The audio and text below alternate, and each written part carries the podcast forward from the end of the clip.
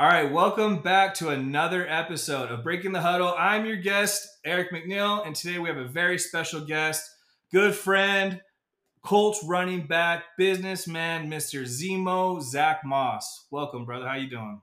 What's up, man? Appreciate you having me on. Of course, bro. Thanks for being here. Um, hey, so we actually know that this is not your first time. You are actually a podcaster yourself. Is that right? Yeah, yeah. I do my own uh, podcast for like the last. We started like two years ago. Mm-hmm. Um, Moss Mode Show One, um, and we just talk about pretty much sports, life, anything that you know, current topics, hot topics is going on in the world. That's awesome, man. That's super exciting stuff. Is that something that you do during the season, or is it most like an off-season endeavor? We started it in in season. Um, kind of started transitioning to to the off season just more so because I felt there was more. It could be also more topics to cover, um, mm you know, going on in the off season a little bit. So, and it was a little bit easier to focus on it and actually stay committed to doing it and getting certain things out of it um, that we wanted to. Um, but you know, probably be starting to back up again um, in season this time. Maybe we'll see uh, how things uh, work out. But that's that's how we started. It was in season though, um, majority mainly. Yeah. Well, I got to think too, because like during the season, it's super demanding, like your schedule and stuff, right? So is that difficult syncing up with other dudes? Like, are you interviewing other athletes, or is it just like friends, you know, or you know, acquaintances? Like, who who usually get on there? Is that pretty tough to like get that scheduled during the week? It can be just because obviously, you know, it's guys don't like to be interviewed really, uh, especially in their free time. You know, you know, once you get your free time, you kind of don't want to be bothered. Um, so it can be hard to schedule. Uh, thankfully, like the guys that we've worked with in the past, um, everybody that we've had on, um, we were able to work around schedules. You know, mine, theirs, um, and whatever it may have been, um, and just get things done and you know we were able to i mean i probably put out somewhere close to 15 20 episodes. Nice. Um, mainly with interviewing other people mm-hmm. uh, which was really really cool really fun just getting to learn their journey um, you know and allow them to you know share their stories. Because i always think it's different when athletes are interviewed by other athletes and that's kind of the world you're seeing now where Mm-hmm. Anytime you click on YouTube or whatever it may be, um, you can see so many athletes interviewing either current athletes, uh, you know, ex athletes, um, and you get so much more than you ever knew about that athlete versus if they were actually to sit down with a person who's actually in the media world.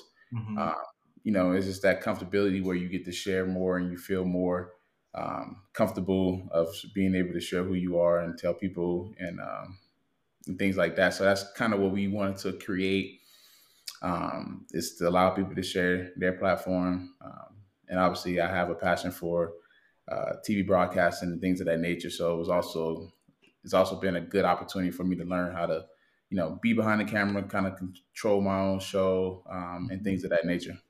Yeah, no, that's that's cool, and that, that's funny you bring that up, right? Kind of like running your own deal. Um, I think you told me that you have a cool venture that you're working on as well, like in video production. Is that right? Like putting together like a production company. Yeah, uh, it's something that you know we just just kind of come up in the last uh, few days or so. Um, working on a uh, video production company where you know we bring um, the ability to you know produce videos or, or you know even photos or whatever you may need um, for people from different brands. Um, so that's something that we're working on right now. Um, it's not you know 100% yeah. submitted yet, and we're still working out kinks and things of that nature. But it's something that we're definitely going to be trying to hit the road running with. Um, you know, being able to build different meet different people, build different connections, um, you know, from on the field and off the field, um, and being in two different places. That also, I think that'd be a pretty good thing for us, just because you know, it's a lot of times where brands come to me um, or I come to them and I, you know, want to be able to off, also offer more than, you know, the regular athlete could possibly be able to offer them, right? So right. it's a plus for myself, it's a plus for them as well. Um, and it's some way that we can just continue to, you know, like I said, the TV broadcasting world, right? Um, it's another thing that I can add to my resume, um, which I think is really, really dope. Um, and we can just do so many things. I mean, the world of media right now is, is, is crazy. Dude, it's so um, big, dude. There's yeah. there's there's people that are spending like fifty to seventy grand a month on content creation. Yeah. Right. Like like those bigger guys, like that's like they're pumping so much content and like even even stuff like this. Like after you and I chat, like we turn this over to a production team. They chop it up into reels and then we throw it up like YouTube Shorts, TikTok, yeah. IG, like and it goes everywhere, right? And so yeah, that's that's a big one, man. So one thing you said too about like those connections, right? Because I tell a lot of my young athletes that are coming in to the draft and like and kind of going through the process, and I talk to them like, look yes, you're going to the league to like go fulfill like your dream, play at a professional level and live that out. But more than anything, you're you have made your way into a new network, right? Like when your your parents send you to an Ivy League school, it's not always just to get the best education. It's like you're buying yourself into a network, right? And like you'll be able to tap into that network forever. And so for you, right, like you can now approach other athletes as not just another athlete, now you're the businessman, you're a production manager, like you have these different things. It's like, yo, let's chop it up over here offline and show you what kind of value I can bring. And you just have no no idea like where those avenues can go, like what doors that actually opens, right? Exactly. So exactly, it's you know, you know, as I've been in the league now a few years, um, you know, you kind of just like you said, you learn from people you are around um, day in and day out and you kind of just, you know, try to see and learn as much as you can, um, especially while you're in it. It's the biggest thing I think is you know when you're in it is when the time where you really need to be trying to know and understand how many different ways you can expand your brand. Um, so you know that's kind of what where I'm at right now is trying to be able to exp- expand my brand, um, take advantage of the brand because um, I'm also under the the realization that you know once you're not in the league, you know you kind of are in a different lane when you hmm. are out of it, right? Versus when you're in it. Um, so you know, I think when people understand that part of it, um, because you know the fame or you know all these different things that come with what you're with the occupation that we do, you're not going to always be, you know, the topic of conversation, right? So you have to definitely strike while the iron's hot. Definitely have to do as much as you can, take advantage of your name um, and things of that nature, and, and, build your brand as big as you possibly can. That way, you know, because you never know who you meet. Um, you never know. You can possibly make more money off the field, right, than you can on the field. Um, yeah. And even outside of the money, just meeting different people that you have never came across meeting genuine people and just building relationships that are you know more impactful than money because money comes and goes right? Um, finding good people is very very hard. Um, so you know that's i think that's the biggest thing is you know once you understand that and you know you kind of put your brand in that motion um, and you want to follow those guidelines of you know finding the right people um, and things of that nature and you know it's, it's kind of hard to fail yeah, no, I love that, man. Um, one thing you just talked about about making money off off the field or off the court or whatever. We both briefly we've shared uh, our love for uh, Kobe, right? And uh, one thing about Kobe that is super admirable was he did that. The guy made a lot of money on the court, a lot, but just his body armor deal alone made him more money off the court than he ever made as a Laker, right? Yeah. So you talked about the importance of building that brand and what that can take you to, right? And so help me understand like what are things that you're doing to improve your personal brand so that you can get in these positions to make more money off the field? Uh, I mean, really just trying to build relationships with different people, right? Um, from doing different, hopping on different platforms, right? From people who may or may not have heard of my name. Um, you know, expanding my brand from, you know, the podcast world that I do to now going to be the video production company that I'm starting and things of that nature. So it's just trying to, you know, for lack of better words, cross contaminate, you know, mm-hmm. from my world to different worlds um, with different people that may or may not know anything about sports, right? But try to find different lanes that, and you know, the biggest thing is a passion, right?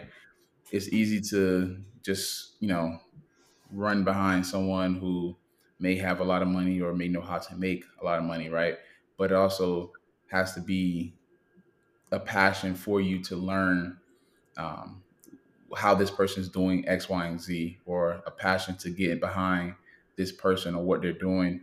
Um, you know, that's the biggest thing to me is making sure that, you know, I'm putting my morals, my passions in the right, uh, with the right people, with the right thoughts and the right things that, uh, you know, I want to also reflect on me. I love that, man. Awesome. Thanks for sharing that. Um, you got a pretty dope mural behind you, and one thing that pops out is Utah, right? The the rushing yards, the touchdowns, amazing career, man. I uh, I remember looking back one of the stats. I think you had one of the top, like in your year, the top like PFF ratings, right, of all running backs. That was that was awesome. Yeah. Um, about Utah, right? So when you're a top recruit, right, you're coming out of high school and you're weighing your options why why Utah? I mean, at the time, I don't think they had NIL, uh, mm-hmm. right? As a look right before your time, so it's like, what options did you weigh? Because help us understand, right? I think you're you said you're from Miami, right? You have some ties to the beach. You switched it out for all this snow. I don't know why, right? But you're here, and so what made you choose Utah, and like what goes into that decision making process? Because that ultimately is going to like, yeah, either derail your career or put you on a launch pad. Yeah. Um like you said, just touching on that last part, it is the biggest decision that you can make in your life as an athlete is where you're going to spend those next three to four years of your life. Mm-hmm. Um, and you don't always, guys don't always get it correct. And you don't have to get it correct because sometimes it works out, right? But it's mm-hmm. super, super important. You know, it's different. It's very hard when you're trying to tell, a, you know, 17, 18 year old kid how important this move will be in their life, right? Because sometimes you just want to go play ball, right? Right. You just want to go to the biggest school. Um, you want to follow your friends, or you know things of that nature. Um, and now with the social media world, you want to go to the school with the best uniforms, right? So mm. all of these things play into it um, when you're 17, 18 years old. Um, but for me, you know, you know, I always think that I had a a pretty good understanding of how important these those four years of my life would be to get where I wanted to get to, right? Um, you know, I didn't, I never knew or felt or thought that the NFL would be a something that can really, really happen for me. Um, you know, I feel always feel like I was a late bloomer in the sport. I didn't start playing the running back position full time until my senior year in high school. Um, and that's like when I actually started taking that position seriously and started learning that position and what went into it. So I'm already behind, you know, so many dudes and trying to learn this position when I'm going against guys, you know, especially being from Miami, it's like it's like the mecca of football, yeah. right? Like you get so started when they're like, you like you crawl, you walk, you play football. exactly. So it's like I remember, you know, when I first started playing, about ten years old you know, I didn't have a passion or love for it. It was just something I did because I saw other kids doing it, you know, and I was like, okay, I guess I'll do it. Um, and I remember these kids would go, you know, come from school, go to our practice, and then go to a training session with trainers, right? 10, 11 years old. And, you know, they were doing things that I'm doing, that I've been doing, you know, over the last few years of my life is, you know, training in the off season. They were mm-hmm. doing this at this age. And, you know, for me, I would just go home, go to the park, uh, then go to practice, right? So just using all my energy uh, as a kid and stuff like that. So I never knew how serious it was up until like my 10th, 11th grade year, where I was like, man, I think I can, you know, possibly go to college, right? Not even thinking about NFL 100% on understanding, you know, when you throw out all the numbers on the league and how hard it is to get there, then how hard it is to stick. You know, it was nothing I really tried to hang my hat on, right? I was was like, mm, I guess I'll be a police officer, right? Because it's you know it's it's easy, and I didn't know many mm-hmm. different you know opportunities that I could have, you know, coming from where I come from and where I grew up at. Um, so you know, those four years are so important, and you know, I was it was I was committed to Miami at first, University of Miami at first. Um, about my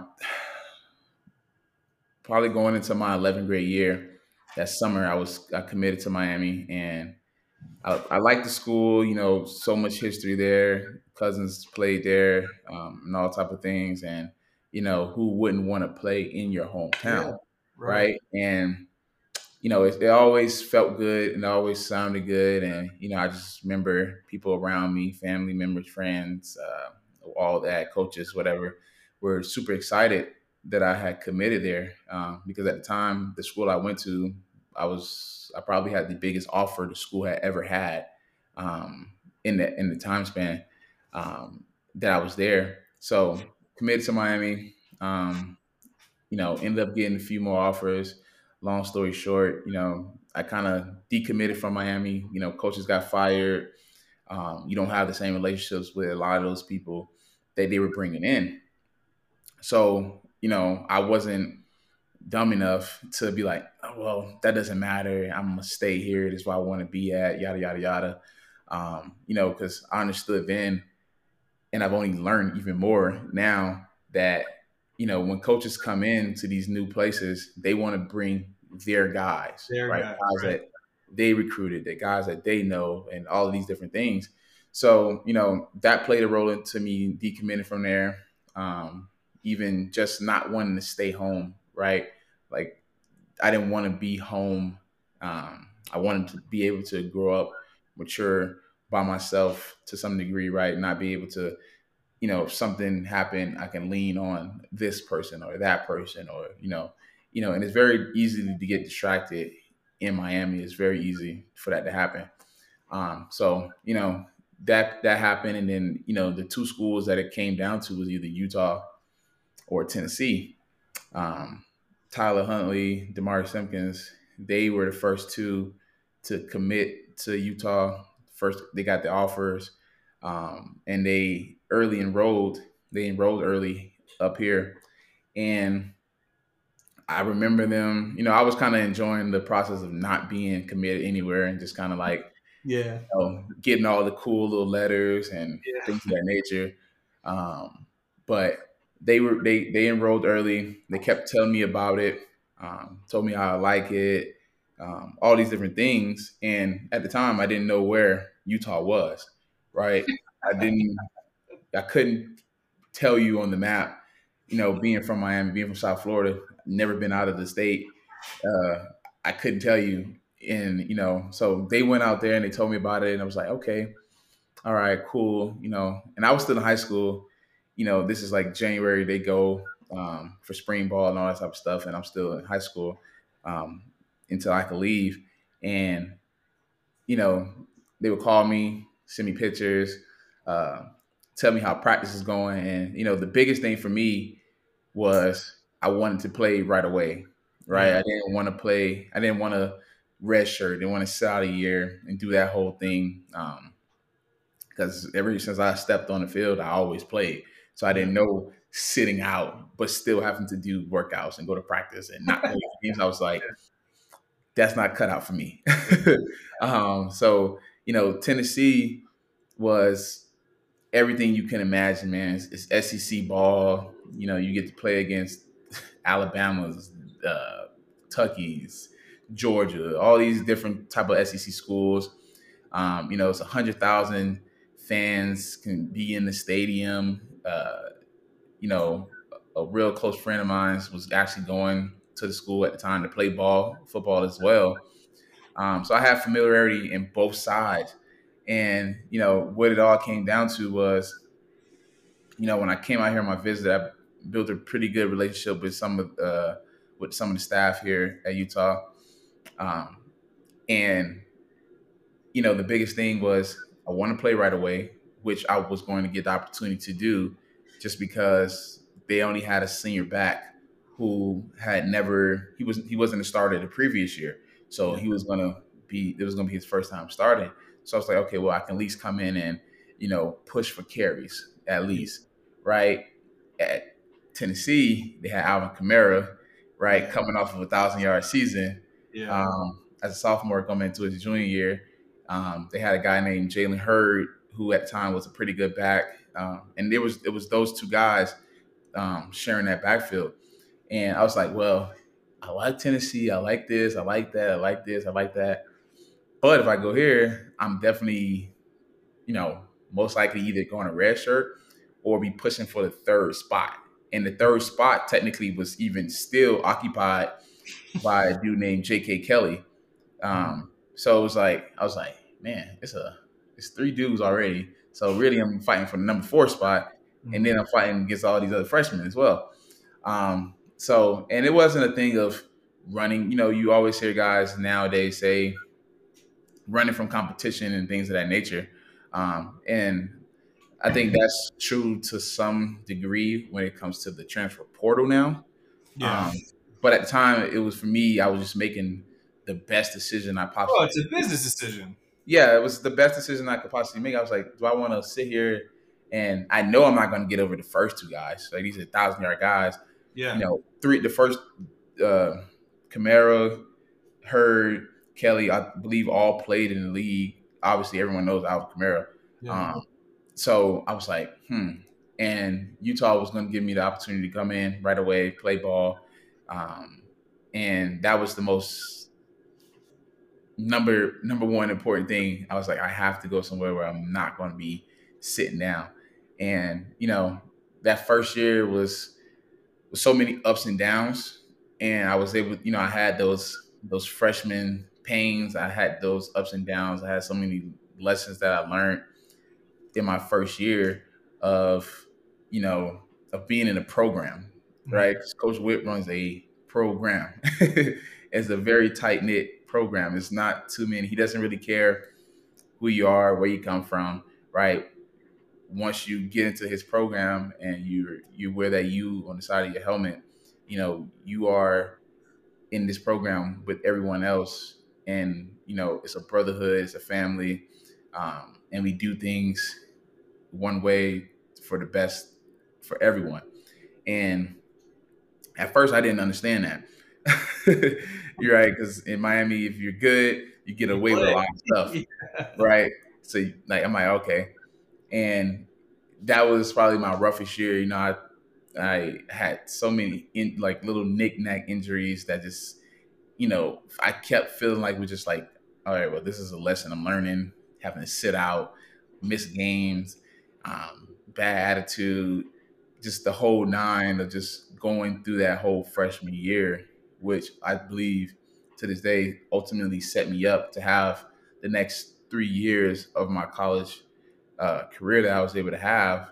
That I don't think I would able been I would have been able to learn or have that to that degree um, that I had if I wasn't able to understand those lessons understand those hardships that I went through um, in my freshman year, and you know, and just from how you treat people um, from from every different level um, is something that I take a lot of pride in now. Just from you know, from the janitor to you know the, the cafeteria staff to you know your coaches, the trainers, the equipment people, like every single one, you know, all that type of stuff prepared me for the next three years of my life.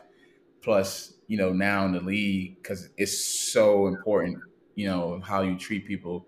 And a lot of times, you know, guys get passed upon just for bad character, right? Yeah. You can be a great, like, you know, be a great ball player, but bad character, they don't want that. You know, yeah. it, it, it carves like out and messes up your team. Yeah, exactly. So, yeah, that, that no, that's that's big, man. I think um, what, what is it? Remember the Titans? Attitude reflect leadership, Captain. yeah, like, it's like everything, bro. Like the way you treat people says everything about you, right? And it's like, I think they've even um, they've like pulled video of guys at like the combine and like other things where it's like they go out of their way to pick up trash. They stay late to like help organize things. Like that stuff means more than like a four four these days. You know what I mean? Like they care about that character so much more because that could just derail a championship team. If you have the wrong chemistry in the group and like exactly. so to speak. It, can be so bad. And i mean look at antonio brown to some degree right? Oh, like gosh, yeah. we're talking about such a shame. arguably top five greatest top three Easy. if you yeah. really want to look at numbers yeah. right? Uh receivers ever right? I don't think there's many dudes in this league to this day who are capable or will be able to ever duplicate mm-hmm. that production that he had.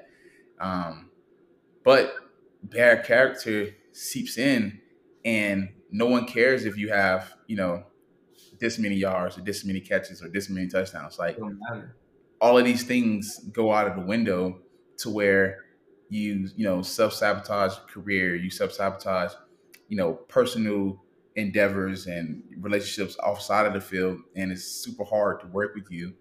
Um, and you know, people with high character, high morals, don't want to be around that type of energy, um, and they don't want that to also reflect on them. So that's like the biggest thing ever now. They they don't overlook that anymore as much as they used to. Yeah, not at all, right? And it's uh well, even uh, a humbling experience. I got a lot of love, like OBJ, bro. Right, same thing. Like he came in the league, superstar, mega superstar. Had a little bit of like the like sideline stuff, like let emotions get the best of him, and and it was just sad because like that like that hurt his opportunity, like signing elsewhere, right? Because like people are like they're drooling over the opportunity of what they can get on the field, but it's like are we going to have someone like the quote unquote like diva antics on the sidelines or like in the locker room? Like, is this going to be a distraction? Because you got 53 men on the roster and it's 11 and 11 and then your special teams. But it's like, if the game's about one person, you know what I mean? It can like, it distracts the team, it like distracts the vision. And ultimately, all you guys want to do is win a championship, right? And so, like, exactly. that one person exactly. on the sideline could, it could really hurt. And I think, you know, just to comment on that, you know, a lot of I think it's it's different for so many people, right? Like when you see Odell, right, and you see, you know, a Tom Brady, I think it's different because of positions almost, mm-hmm. right? Some people take out the position and then like because Odell shows, and there's so many players, right? Stefon Diggs shows so much emotion as well on the sideline, yeah. and he gets the, the, the tag of diva and this, that, and the other. But it, when a quarterback, right, and it doesn't matter of race to some degree, right? But when you have a quarterback and they show that same emotion, it's it comes off as okay, this is leadership. Yeah. Okay, this is this. But then you also have quarterbacks, you know, who show the emotion and then they're tagged as a diva or it's all about them, such as a Cam Newton, right? And you know, then you have receivers that do it. You have some that get, and most of them do, because most of the time they are divas. most of the time they are, and they're probably the most, you know, diva s position that you can play. Um, and usually like pretty boys and things like that. So they, they don't like to run between the tackles like Zemo, huh?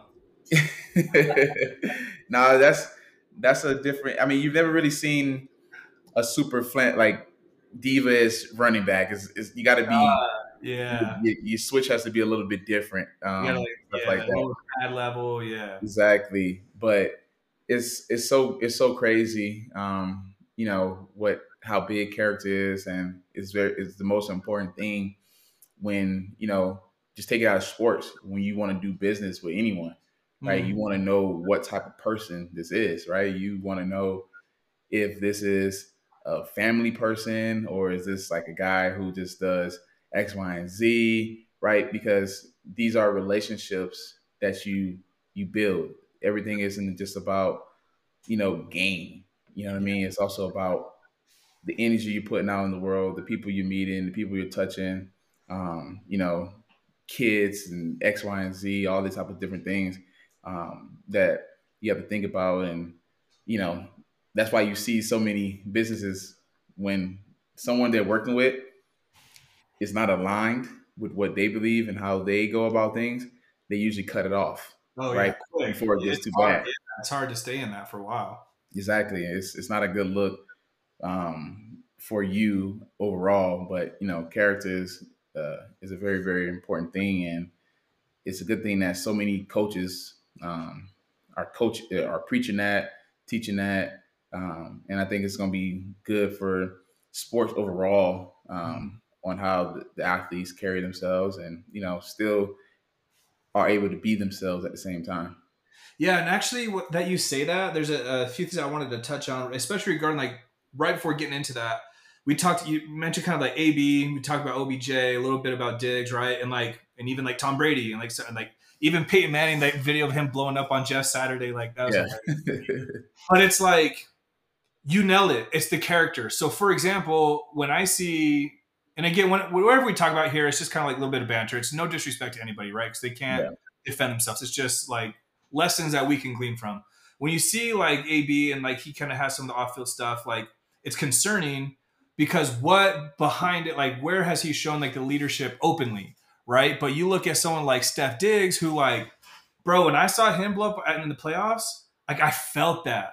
Yeah. Right. Like that was I didn't see I didn't in a for a minute think that that was like being a baby or or diva or anything. I thought that was like, bro, he's a dog. Like you look at like that, bro. When when the Chiefs beat them and like I guess y'all when when the Chiefs won and like just that epic pick of him just sitting and just waiting and just like yo like i'm gonna soak this up like i'm gonna be here next year and then you start to realize and that's what his interview was was like bro how many times do we have to get here and not win we're the yeah. best team in season we dominate postseason and then like how do we keep losing right here right and so for that like i've seen steph be a good leader outside of that. So for me, like that's just a, a thing of passion. And again, with Odell Beckham, like early on, you could tell it was a little bit about like some of the propaganda, like kind of being flashy. But I think some of these injuries have humbled him a lot. And you could see when he went on that run with the Rams, super humbled himself and became like a real leader, in my opinion, on that team. And we talked about this the other day in the Super Bowl. That's like the most under talked about part is who truly led the team to start the Super Bowl? Yeah. I think it was Odell Beckham. Mm. Yeah, hundred percent. I mean, if you even if you look back before that, you know, Cooper Kupp was already doing crazy, crazy numbers um, before Odell joined them. Um, was up to speed in the offense, all type of different things. But once you put a guy of his caliber, when he's healthy, he's still really, really good, right? He may not be a top five guy like he used to be, um, and all that different things. But when you put a different, when you put a guy like that whose play style is so much different and can do the interchangeable parts, right? Can play the X, the Y, the Z, just like a, a Cooper Kupp, right? And you put them in different spots and you and you get to mess with the defense. That helps free up Cooper Kupp even more than people who understand the game or watch film uh, religiously understand when you have two type of guys like that and it's a reason why you see a lot of guys who've dominated the game usually have a really good tight end or a really good slot next to them right because it allows them to be able to dominate and it allows the offensive coordinator to see the game in a different way and can pick on it so many different ways. Because just in the Super Bowl alone, to prove that point, if you when Odell got hurt, right? Say say he didn't get hurt. I say the Rams blow out the Bengals at least by by 17 points. Yeah. Right. Just the way it was the trajectory it was going. Um, he gets hurt, and the game gets so much tighter, right? Obviously, you know, a guy gets hurt, you know, then they find out what it is on the sidelines. You know, a lot of, you know, all those guys take a hit, you know, and that kind of sets you back a little bit from that, you know, that competitive spirit you had uh, when he was healthy. But they were able to then double team Cooper Kupp, right? These things were it was super hard to move the ball. They wasn't a great running team, and they had they just were able to, you know, capitalize on plays that they had to have. Um, and also, you know, that pass interference down the red zone did help them get Cooper Kupp the one on one. Uh so it did help as well. But, you know, I think Odell's still a top receiver who can add value to um, so many teams. Um, right. Obviously, it's the financial part uh, that they're probably trying to figure out and things of that nature. But, you because, know, yeah, you'd be foolish to not want that guy in your roster right now. Exactly, and like you said, you know, you can see with his LA run, the growth, the maturity, probably even more understanding of the game um, as a whole, and you know, the hunger to win. Right at first, maybe it was all about just you know living the life and having fun and you know being young and having the success that you're having in a very very very very difficult sport to have success in right mm-hmm. like the guys who are able to have success in this league, you know, it's very, very hard. It's very hard on your body. It's very hard on your mind, your soul, just every single thing because it's you understand that it's a cutthroat business. Um, so to have the type of success he was having, it's hard for him to not want to enjoy, you know, the fruits of his labor um, and things of that nature. But like you said, though, like you can see definitely the the growth and maturity, um, and to to me, the understanding of the game, um, and you know, you definitely need a player with that type of skill, that type of talent on your roster, wherever he may go um, in this offseason coming yeah, up. I mean, you need it, man. And and I think what happened is uh, like adversity. Like adversity has a way of like checking us, right? And so one thing that you said is it's it's a business. You said it's a cutthroat business, and at the end of the day, that's what it is we can't affect um, or avoid injuries, right? Like they're going to happen. You can't yeah. avoid trades, releases, signings. Like there's only so much control you have. And that actually takes me to another point that I want to cover with you. You have been with the Bills for your entire career, right? And then you're getting ready to go into your the end of your rookie contract, and you're uh, and you get dealt to the the Colts mid-season. Walk us through the mindset of all of that. Like in my opinion, at that point in time, like you know, it's been you and Singletary for a minute. Um, they just picked up Cook. He's shown some flashes, right? And now, um, you know, Colts obviously have an injury with JT, and then they, they, they get a trade, right? And so, what did that? Because it's not just you go into a new system and start playing. Like, there's yeah. a whole new like, dude. You, they're going through getting Coach Saturday and all like there was so much to figure out, bro. like, yeah. so help us, like, what was that transition like? One, for you as a professional. And then I would love to kind of understand as well, like, what kind of toll does that take, like, on a family? I know you're a family man, you're married, right? And so, like, what impact did this trade have, especially like mid end of season, to where you don't have a camp, you don't get to build uh, camaraderie and, and all that stuff? So, walk us through that. Yeah. Um, it's definitely a whirlwind.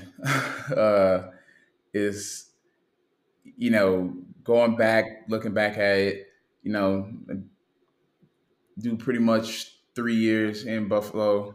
Um, you know, have a lot of ups and downs there with an injury, um, and the team's having a lot of success uh, at the same time, right? And you know, once again, once you look at things through a lens of a business and not of a not personal, um, you understand things a lot more clearer. Um, but you know, first, you know, time in Buffalo was really, really good. You know, obviously super grateful for the opportunity to start my career somewhere with a with a with a, with a pretty good fan base, um, pretty good people, pretty good staff, just the whole nine, right? Um, you know, obviously it could have been different. Go somewhere where things are just real bad and you're just having a bad experience. Uh, but you know, you know, fast forward to the trade, you know, it's the it's the deadline, and you know, things hadn't been playing out the way we wanted it to. Um, you know, my third year was the first time I was actually really healthy. Um, from when I stepped in the league, honestly, you know, first year I was dealing with a shoulder injury that I had had in college. Um, and then the first two weeks I'm in during the season of my rookie season, I get a turf toe injury, right? Which is the worst, the most annoying injury to possibly get, especially you, you like fix it. You just wait, right?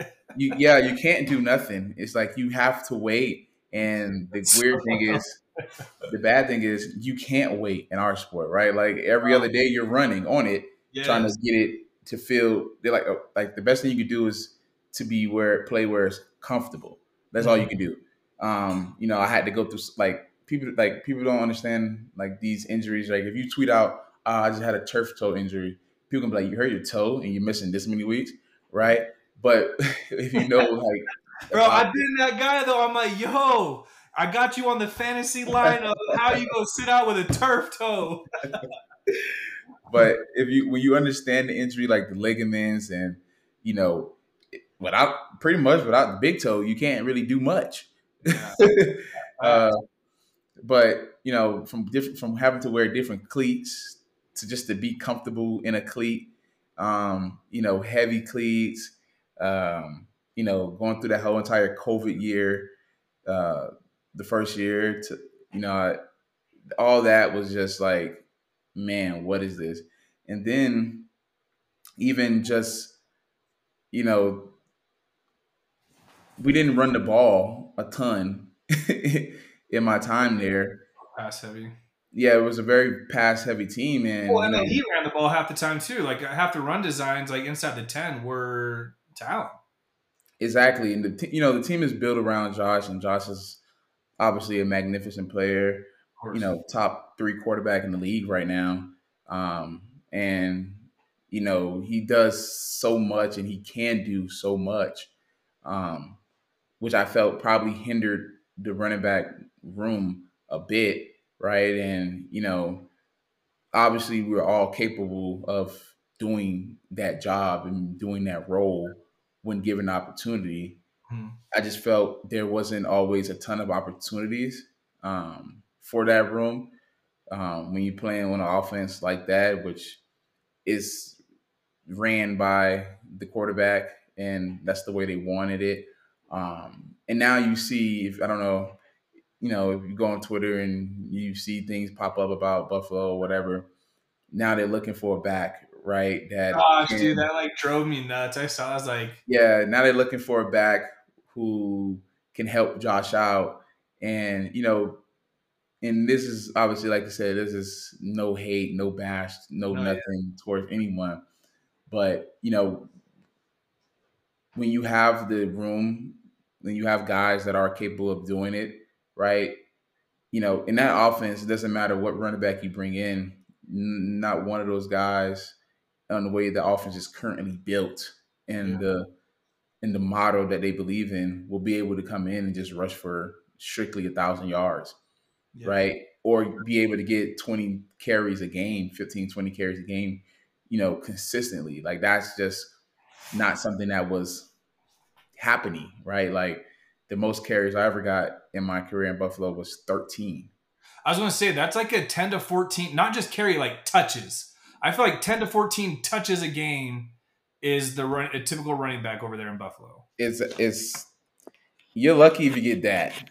like you're lucky if you get that. And you know, my first year, I kind of started seeing it happen, and I was like, okay, you know, being a rookie, kind of just wanting to stay in my lane, understand, you know, what's going on and things like that. And I was fine with it to some degree as a rookie. Um, and then the next year, you know, you can see the drastic change in the philosophy of what the offense wanted to do and how they wanted to go forward with everything. And it was just, I was like, okay, this is different. This is weird. We're not getting the opportunities we want. Obviously, coming off an injury as well, which I also didn't feel was was dealt correctly in the sense of like understanding, hey, this is an ankle injury. I didn't break a bone. I tore a ligament in my ankle, which is 10 times worse. Wait, it's harder to come back. You know, and this ankle never felt 100% throughout that year. Like I got cleared two days before training camp started, right? And then I'm thrusted right into to camp. I didn't have any flexion. I didn't have any power. I just had a this, this pretty much as long as I can show up and run, it was fine. But it was times where my leg would literally give out in practice. Like I couldn't cut. I couldn't do this. I couldn't do that. And it wasn't a, you know, how can we get this better? How can you know? You know, it was more so. It was just like, how can we manage this? You know, how can we get it to mm. where you can do what is needed of you into some capacity, right? And you know, I think that's part of, you know, that falls into the part of when you're on a good team and you have Super Bowl uh, abilities on this team, you know, and I always say, I'm like, man, if I played on a bad team, they probably would have taken care of this uh, so many different ways, right? But you know, I get traded after you know we asked for a trade for a few weeks, and you know they kept telling me we're not going to trade you, we're not going to trade you, we we love you, we like you, yada yada yada um, which is all believable because you know obviously Coach McDermott and Brandon Beane all great dudes. Um, you know, I hold them in high regards and things of that nature. Uh, people I've met in the league so far, um, and you know they were the two that drafted me. And I always tell people to understand who drafted you because that matters, right? Mm-hmm. Are you, you know, the head coach's pick? Are you the owner's pick? Right? Zeke was the owner's pick. That's why they overpaid him. yeah, yeah, yeah. Right? Boss man. Zeke, exactly. Zeke was uh, Jerry Jones's guy. Yeah. Right? He loved him. I was the head coach and GM's pick because of my play style. Uh, you know, it's a little bit more old school, downhill, powerful, um, wear you out kind of game and that's what they loved you know and you have to understand the history of who these people are. You know history tells you so much and you learn so much about people from their history mm-hmm. right? And if you understand i always say if you understand someone's history it's going to be a lot harder for you to judge them right? You shouldn't judge people already as it is but you know we all have lots of moments where we're like ah man you know you get that judgy feel so if you understand that person's history you understand where they come from and things of that nature. But I say that because my play style probably remind them of, you know, when he used to coach in Philadelphia back in the early 2000s, right? And the game was so different, so right? It was a running back dominated league, yeah. right? If you look like it was so different, guys wasn't throwing the ball 40, 50 times a night on a consistent basis. So, you know, they they had that, and then he was in Carolina um, when they went to the Super Bowl versus the Broncos, and you had a Cam Newton, you had DeAngelo with all these different backs in Carolina who had it was really MVP caliber quarterback, great defense, great run game, right? With different type of style backs in Carolina, which got them to the Super Bowl. And you know, I'm sure that's what they wanted to recreate in Buffalo. Um, but the offense that we were around and the way the game was shifting to the pass, super pass heavy kind of game, you know, we didn't we didn't really stick with that. And, you know, I understood, my agent understood that, you know, being in our third year, you know, when they drafted another guy, when they drafted James Cook, um, um, that I knew personally, you know, from time back in Miami and stuff like that. Um, you you kind of see the writing on the wall. It's like okay, it's a, it's going to be real competitive between this guy, this guy, and this guy. Right? Every year that we went into training camp, honestly, the number one running back spot was open. Right? Obviously, it was always open. It was that's kind of like almost everyone's job, unless you're the quarterback or you're the 80, 100 million dollar receiver, right? Um, but you know, and you know, I was still able to, you know, went through that camp, came out of it as as uh, RB two. displayed that I was super healthy, way more explosive, you know, the whole nine. Like my mindset was totally different. Um, just because, you know, I knew what I can do. I know what I can do. Um, and, you know, the league is about opportunity, man. It's not about this guy sucks or this guy can't do this. This it's about opportunity. If you give a guy 60 snaps who was only getting 10 snaps before, I guarantee his number goes up. Yeah, it's, it's, it's, it's just too, at this level, everyone's good. Everyone was the, you know, best high school player in their county, in their state, you know, or whatever. You know, everyone was a, a Butkus finalist or something in college, All American, this, All American. So no one sucks. Yeah. Right. It's all about the opportunity. And, you know, fast forward to my time in Indy, it was about the opportunity, right? It was in Buffalo, I was able to do what I was able to do off of the opportunity I was given, right? Mm-hmm. Then I get to Indy and it's a whirlwind. It's it's it's it's they just fired the offensive coordinator the day before I get traded there, which I didn't even know. Um, you know, I wasn't keeping up with Indy because I was told I wasn't. I wasn't keeping up with any team because you know I had just did an interview with someone uh, that same that same day, honestly, earlier in that day around like noonish, and he was like, he was talking about the the trade deadline, and he was like, "You're not worried about any of that stuff. You're you're going to be in Buffalo." And I was like, "Yeah, I'm not worried about it." Like just because I just literally had this talk with my head coach uh, around ten o'clock, nine o'clock that morning when I was working out. Mm-hmm. Yeah, um, we had a one on one about you know, hey, we're not going to trade you, but um, we want you to same you know, day. So 10 a.m. You're not getting traded, and then that afternoon you're traded. Yeah, I'm I'm on the Peloton. I'm riding the Peloton early in the morning. Uh, tell me, tell me Schefter didn't tweet you. no, man, I'm I'm literally riding the Peloton in the morning, and coach comes up there and he's like, you know, he's talking to me. He's like, "Hey, we're not going to trade you. We're not going to do this, yada yada yada." But you know, when your time comes, we want you to be ready and all of these different things.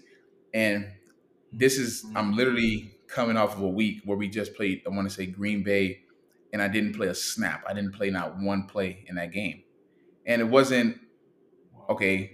Why am I not playing? It wasn't no reason for me to not be playing. Right, I'm practicing all week.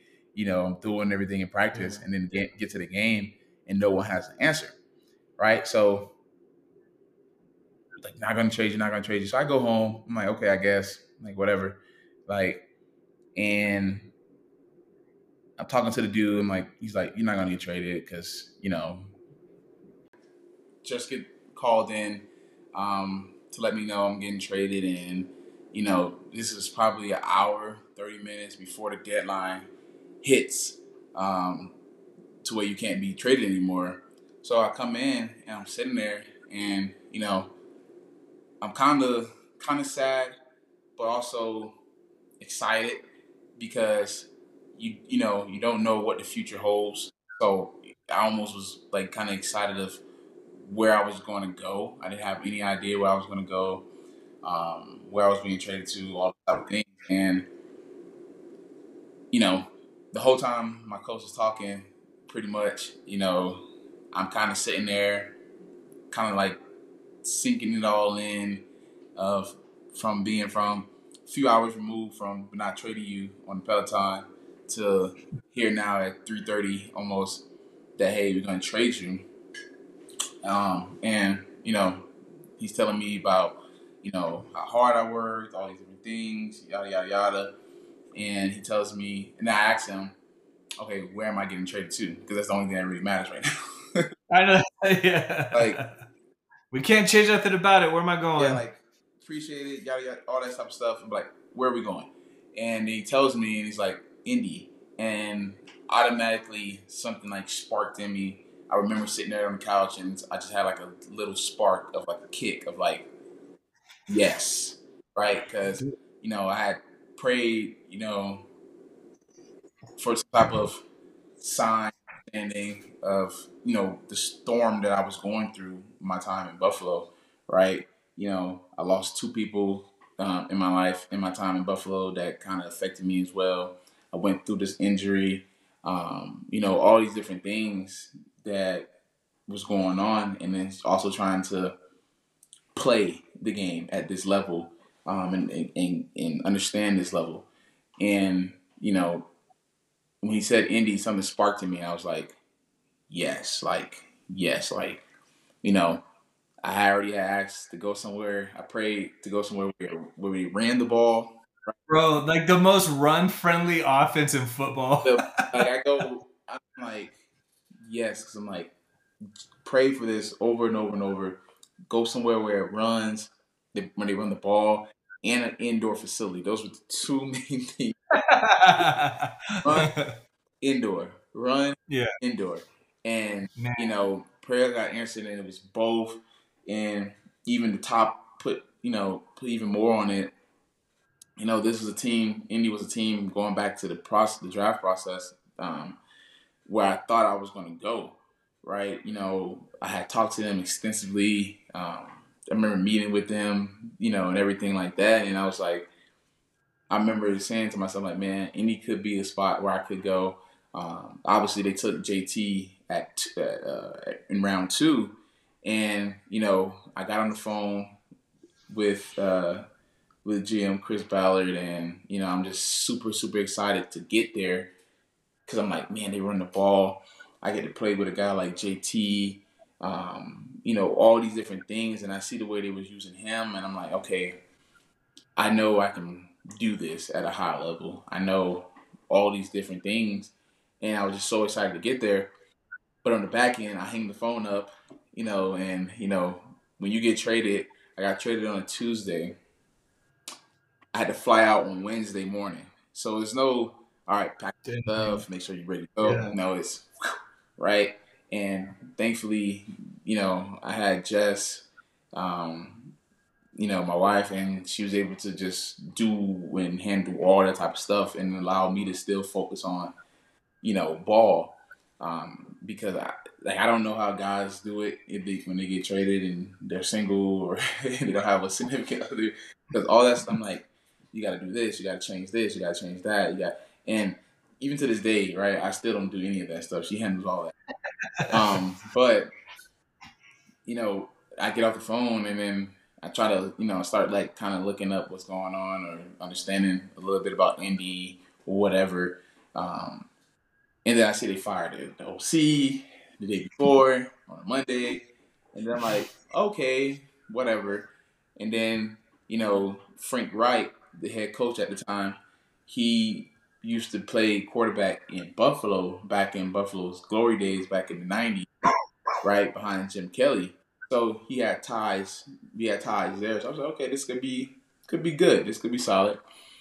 I get I get there, you know, and I get there on Wednesday. You know, go to hospital, do the whole check-in and all that type of stuff, and then um, I go to practice. They're playing. They're getting ready to play uh, the Patriots that week. Um, you know, big game, all that type of stuff, AFC game. So it's a rivalry. Obviously, everyone knows Colts Patriots from back in the day, Brady and, and Manning. And they're getting ready to go play those guys. And, you know, they tell me I'm not going to play that week just so I can get up to speed with stuff, kind of just get, um, you know, used to where I'm at, learn people and all the different things. But that's like, mm-hmm. it's, it's, it's a totally different thing. You have to, you know, you drop this relationship, you pick up this relationship, and you have to learn people, um, you know, talk to more people, get accustomed to this, learn where you're living at, all these different things. I was in a hotel for like a week and a half, almost two weeks, um, while playing games. Like I'm playing games, I'm going to practice, I'm just going back to the hotel. Like, you know what I mean? So it's like all that was just. It feels so long ago now, but it was so crazy at the time. And then they fired Frank Reich. The, the, the first week I'm there. Yeah. And I'm like, did I did I get traded to the right place? Yeah. right? I'm like, oh man. And once they fired him, you know, I had in I had never been on a team where the coach got fired. Like little league, you know, you can't get fired technically, but like coach didn't even walk away in Little League. High Yeah. no one got fired or walked away. College, Coach Whit was been at the U now for twenty some years. You know, every coach I had been around had been a model of consistency, and you know was going to be there. Right? Yeah. Even in Buffalo, he was going to be there. And then my first week in, in Indy, I go from being at the top, you know, winning, being in the playoffs, being, you know, all the different things, to the total bottom overnight of like just seeing the NFL in two different lights. And, you know, now we're in a rebuild kind of a mode to some degree. But, you know, we they then they hired Jeff Saturday, which got so much pushback from media, from players around, like the whole nine. And like no one understood what was happening, right? No one understood like anything that was going on. Everyone just like was just like kind of in a blank stare. You know, you just like sometimes just looking at a blank stare. That's Yeah. like a lot of us like when they told us they was hiring Saturday to be the intern, and you know, and it was nothing towards him personally, right? It was more so of a thing. I think that you know, I didn't really feel any way towards. It. I always say that coaches, coaches are very important, obviously, um, but they don't dictate the way I'm going to play the game, right? Like, Yeah. I'm going to play hard. I'm going to do what I need to do. I'm going to study. If my coach is really good or has no experience, doesn't dictate on how I'm going to prepare for that week, right? Right. Have a game. Um, but you know, they bring him in, and you know, super, super, super personable dude. Everybody that asks me about the experience with Jeff, I'm like, bro, he may have not have known how to be that head coach in that position, and really, he didn't try to be a head coach. He just tried to be a glue, right? Yeah. To keep everything together, be a bridge, um, and try to be able to, you know, he kept repeating all the time that he wanted to be able to be a service to the coaches on the staff. You know, he because he respected what they do. Hmm. Like at a very high level, he respected it. He never tried to step on anyone or show big dog or any of that type of stuff. Like not at all. He was very, very personable. He's one of the like probably one of my favorite coaches that I ever was around because like you can just come up and talk to him. You can just have a conversation with him. You can eat with him. You can like just be you around him. And he got it. He understood it, and he understood uh, us as players and what we go through on a daily basis because he did it, and he did it at a very high level, right? Mhm. And to have someone like that uh, come in, you know, I think it showed through him, through us, because every time we stepped on the field, you know, when Frank got fired, you know, a lot of the coaches, a lot of players took that hard because that was a great, he was a great man, like really, really great, great man. And when he got fired, a lot of people took it hard. And then when when Jeff came in, everyone could have easily been like, all right, well, we're just gonna lose games and we're just gonna tank. We're just not gonna go hard. Like practice is gonna be whatever. Like, you know, it could have just been a real, real like shit show, technically. Mhm. And it wasn't. You know, we he, he, we practiced hard. His first game ever, he won in Vegas Bro, that was so dope though. I love that. That made me so happy for him, man. in the most dramatic fashion, right? Like it's a game Seriously. versus Vegas. I'm like, man, if anyone Bro, it's such a close game. Everyone's like, bro, just lose. Like, go get the draft pick, lose. Like, you got nothing to show here. exactly He's like, nah, man, like we got pride, bro. Yeah, like and, and, and it showed every week, man. Like I think, you know, if you look at all those games and you really look at them, and you don't just Google and be like, Colts versus Cowboys, and you see the final score, you're like, oh, they got blown out. If you really look at these games and you look at it and you don't look at the scoreboard, you know, after the Vegas game was the only game we won with him. Um, I think I don't know how many games we played after that, maybe five weeks or so after Yeah. that. We didn't win a game after that. You know, we we lost to the Cowboys, um, lost to the Vikings. Um, you know, we lost to some pretty good teams, playoffs. yeah, they're all like playoff caliber teams. Yeah, Yeah, playoff caliber teams.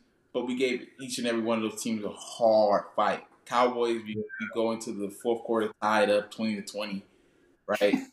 Dude, no one saw that coming though. That was such a fluke of a. That's like Madden type fourth quarter, bro. Like, and I, you know, I thought, I thought that fourth quarter, you know, I was like, okay, that was crazy. I'm like, okay, I've seen everything in the league almost to some degree, right? First time I ever seen a hail mary game winner was yeah. in Buffalo with D Hop catching it on us. And oh, that's right. Yeah, big Cardinals fan. That was a, that was a big moment yeah, for me. So I'm like, okay. and then I see, you know, I see the comeback with the Cowboys. the Cowboys blow us out in the fourth quarter, mostly because of our turnovers. Nothing really spectacular. Yeah, that's all it was. And then we play the Vikings, and we're up like twenty some points on the Vikings, and then they come back and win, and it's the biggest come. I think we were up twenty seven, and it's the biggest yeah. comeback in NFL history. And I'm just like, but you know, through all that, you can see the fight and the talent that we have on this team. Yeah, like we're up 27 on a team that was only lost maybe three games all year or something like that. Where yeah. I going into the fourth quarter with a team that's an NFC Super Bowl contender favorites, right? Right. We're not playing any just old teams, right? We're playing some good teams. You know, we lost to the Steelers.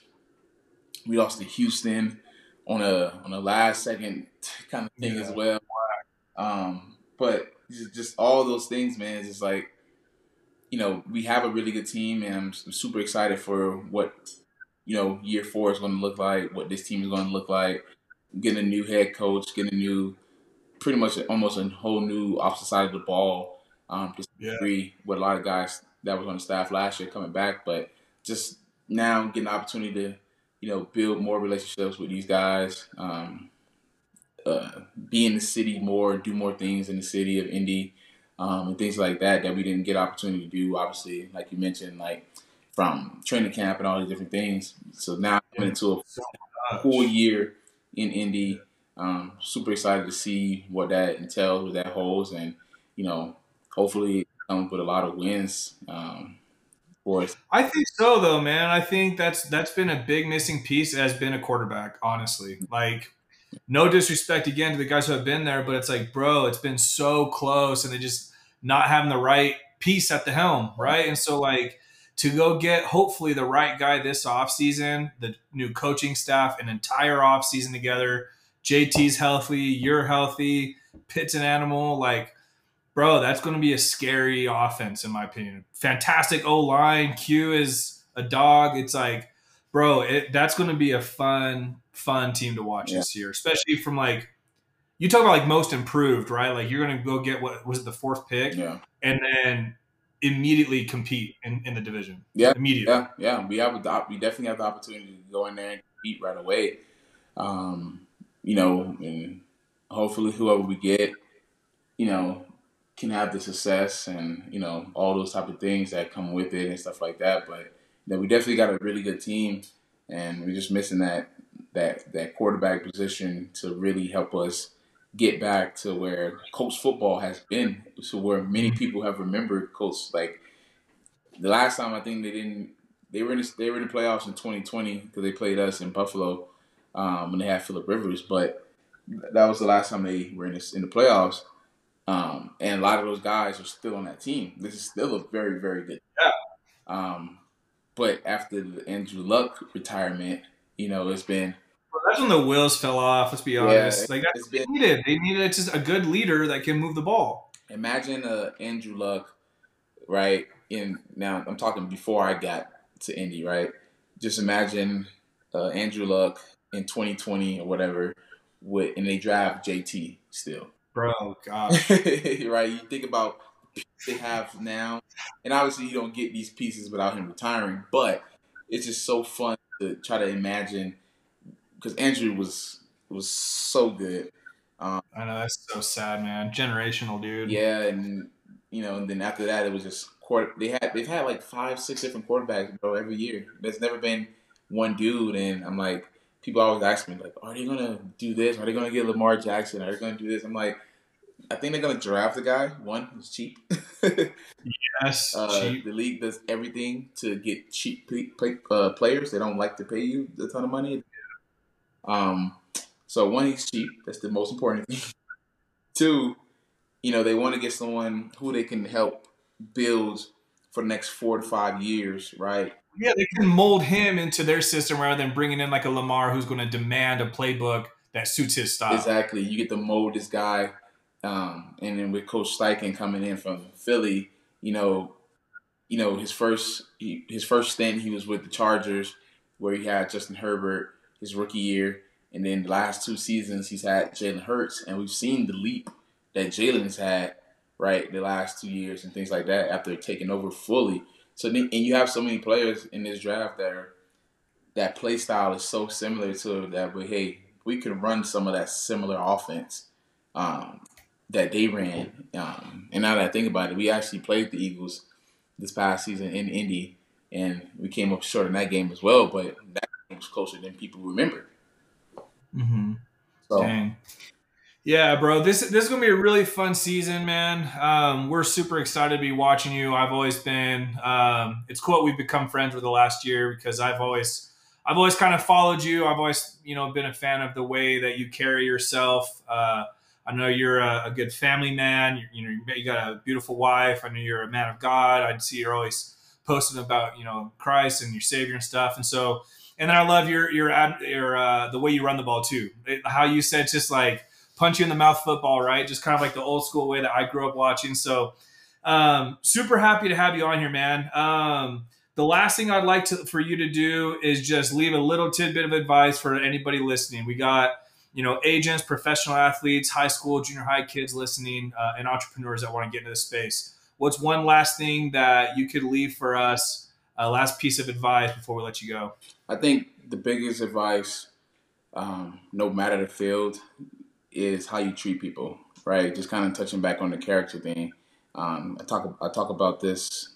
I spoke about this a couple days ago, um, and I think that's the biggest thing because people remember, right? You can remember you'll you'll you can make a lot of money. You can have, you know, a lot of fun, a lot of this and that, things like that. But people remember mostly on how you how you treated them, right? And that's mm-hmm. the the most important thing is to, you know, doesn't matter where you go, who you are, your status, you know, always treat people how people should be treated and the way you like to be treated, right? That's like the one thing I remember growing up is treat people the way you like to be treated. If you don't like to be treated a certain way, don't treat people that way, right? So, you know, that's kind of my thing is I always try to be as nice and try to make sure I give off, you know, the right type of body language, the right type of uh, tone in my voice if I'm speaking to someone I've never met before, right? And it could be someone who can add value to my life. It can be someone who's can add value to my life, right?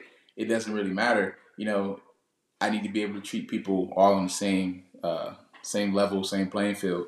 Um, if I can go treat this millionaire dude this way, I need to be able to treat this person who works at this place the same exact way because you never know the type of impact that you can have on people. You never know what people are going through um, in that day, in that week, in that month, or what they've already been through. Um, so that's the biggest thing is make sure you treat people the way that you like to be treated. Um, and now that I'm having a kid, I treat people the way I want them to treat my kid. That's oh, there it is. I love that that part, man. That's that's beautiful. I love it. Same, bro. We just had our kid, and it's the same thing. I'm like, man, I, I would do anything to keep that kid protected. So I love it. Well, Zack, thanks so much, bro. This, was an amazing interview. It's been fun chopping it up, um, and, and, we we really look forward to watching this season. And uh, thank you everybody for tuning in, and we'll catch you on the next episode. Thank you. Yes, sir.